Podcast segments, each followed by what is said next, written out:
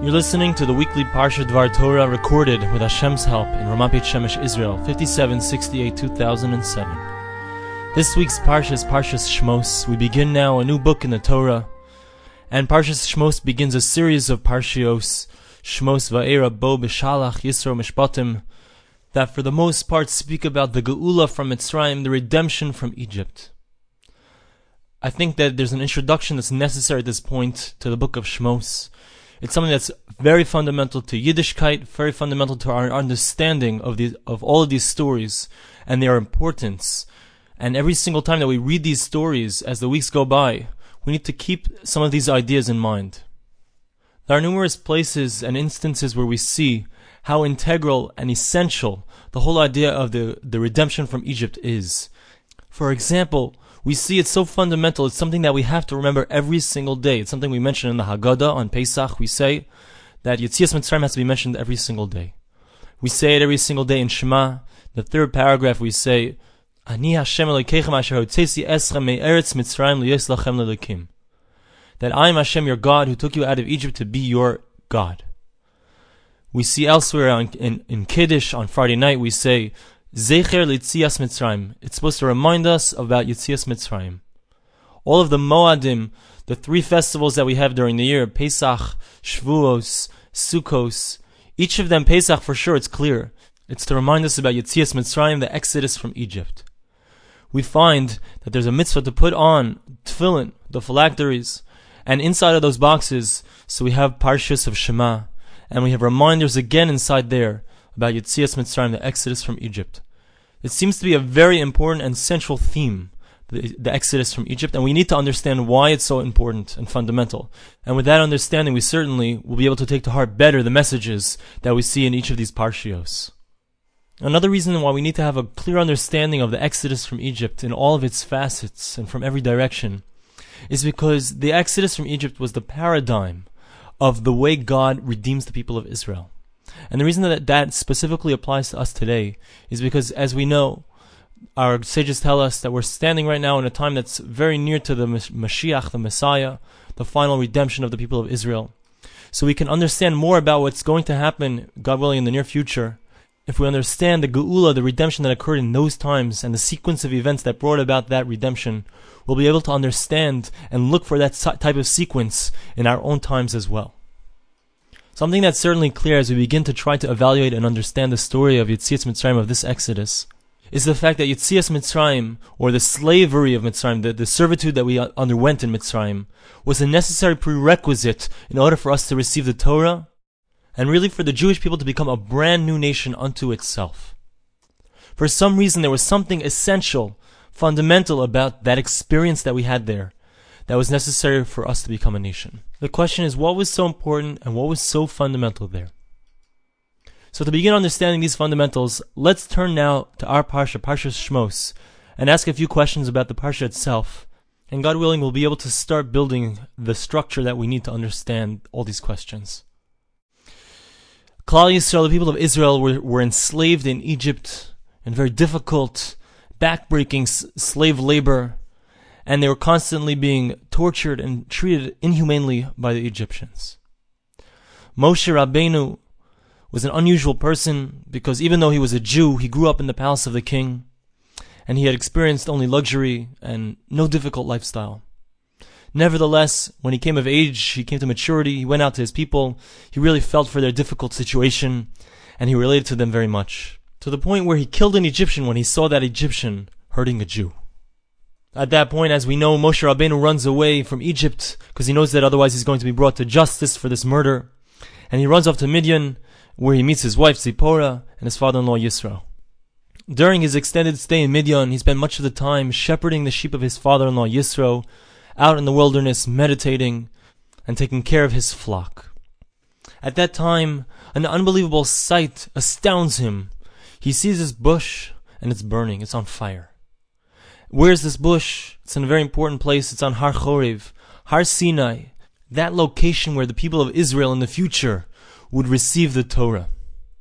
And there God speaks to him and says, Go to Egypt, bring out the people of Israel out of Egypt to serve me right here on this mountain. An important point that needs understanding is why does Hashem appear to Moshe Rabbeinu in this thorn bush? Why does Hashem appear to him in a bush? Let Hashem appear to him in a tree. Let Hashem appear to him in the sky. Why does Hashem appear in this thorn bush? So Rashi tells us an important point, and that point is that the reason that Hashem appeared in this thorn bush of all places is to show ah, Imoy Anoichi Bitzara. I am with the people of Israel throughout their difficulty. The thorn bush is not a place that you'd like to find yourself because it's full of prickers and thorns, and it would hurt a person if he was inside of it. And it's a very lowly bush straddling the ground. And that's where Hashem placed his divine presence to speak to Moshe. And the message to Moshe was, and to the Jewish people, and to us, to this day, was that when we have difficulty, Hashem is there inside of the difficulty along with us. And not only that, the Medrash says, but there was a greater message as well, and that was that even though the bush was burning, was on fire, Einenu ukal, it was not consumed. And the reason that it was not consumed was because since God is inside of it, when God is with a person inside of a difficult situation, he will not get consumed.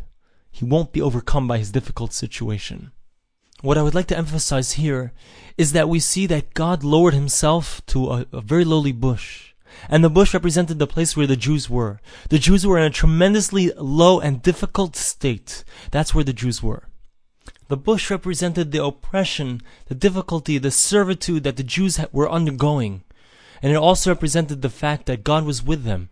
God came down, His divine presence was found within that bush. And His divine presence was found with the Jewish people in their low and defiled state. Now there's something else that's going on here that it's very easy to overlook. And that is where was this bush? This bush that represented the low state of Klal Yisrael the people of Israel. Where was the bush? The bush was on Har Choriv. It was on the mountain that they would receive the Torah. Now, what was special about this mountain upon which the Jews would receive the Torah?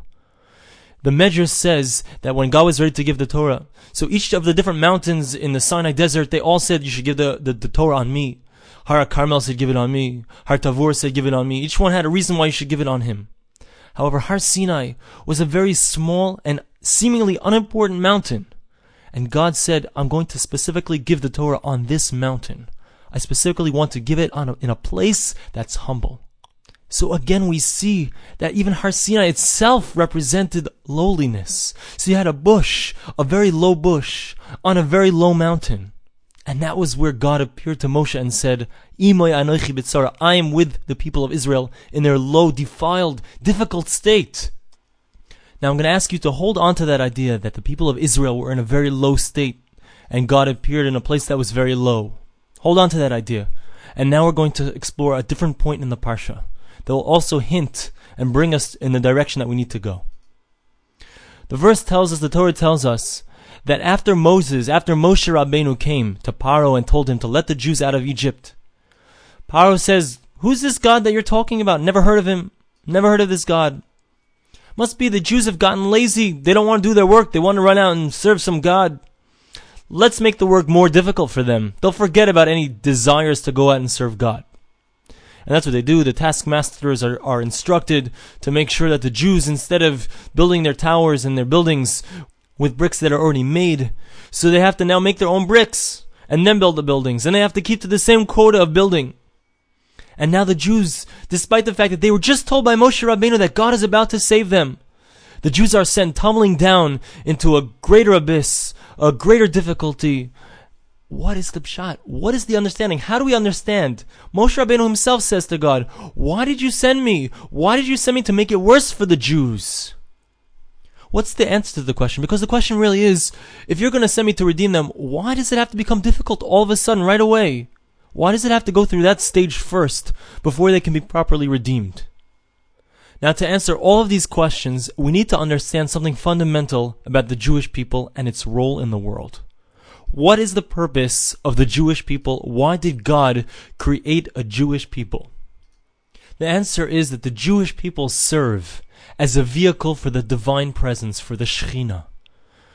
I am carefully using the word Shechina because the word Shechina, whenever you have the word Shechina, it expresses the fact that man is bringing God's presence into the world by his actions. Man is acting in a way that reveals the divine presence in the world. How does a nation, a people of Israel, or an individual as part of that people of Israel bring the divine presence into the world? The answer is by nullifying his own ego, by nullifying his own desires. Batel Nullify your desire before his desire. That's how we bring Hashem down, the Shekhinah, the divine presence, down into the world. As a very simple and clear example of this, if you would have two people that are fighting, and one of them says to the other one, you know what, I'm going to give in to you. Everyone will say, that guy is a mensch. That guy is a man. The difference between the mensch, the man, and the other person is that when a person is mevatel his ratzon, he nullifies his own desire, he shows godliness. And that's what a man is. A real man is somebody who brings godliness into the world. The people of Israel are about to go out of Egypt to accept the Torah, to find out about God's will. In order for them to be able to achieve that, to be able to bring down God's will into the world, it was necessary for them to come to a place, to live in a place, to live an existence of nullification. That is what Egypt was. Egypt was the place where the people of Israel would lose their ego. God himself attested to the fact that they had gotten to this state when God appeared to Moshe in this bush. The bush was a lowly place. It was on fire. It represented the state, the status of the people of Israel, the state of the people of Israel, where they were. They were in a low place. They had reached that place. It was part of God's plan because that's the only way that God can manifest His Shekhinah, His divine presence on the people of Israel, is when the people of Israel have descended to this state of lack of ego, complete and total lack of ego. That's why the Torah was given on Sinai. Har Sinai, this Mount Sinai was a place that was low. It was a lack of ego. That's where God manifests His presence, when there's a lack of ego. That's why the Torah itself was given through a man named Moshe Rabbeinu, the ultimate person, the Anav Mikol Adam, the most humble person who ever lived on the face of the earth. The Shekhinah, the divine presence, manifests where there's lack of ego. That's why when the Jews, as soon as Moshe Rabbeinu came, all of a sudden Moshe says God's about to redeem you. What happens? The Jews, there's this swell of pride. There's this swell of anxiousness. We're about to be redeemed. At that moment, right away, Paro responds and says to them, you people are just lazy. Now it's going to be even harder for you.